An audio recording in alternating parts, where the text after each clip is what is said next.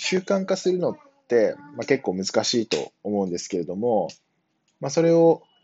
習慣化する一つの手法として、やらなければいけないことと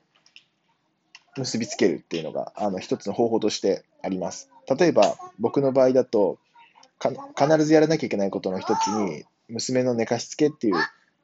時間帯が必ず存在するんですけれども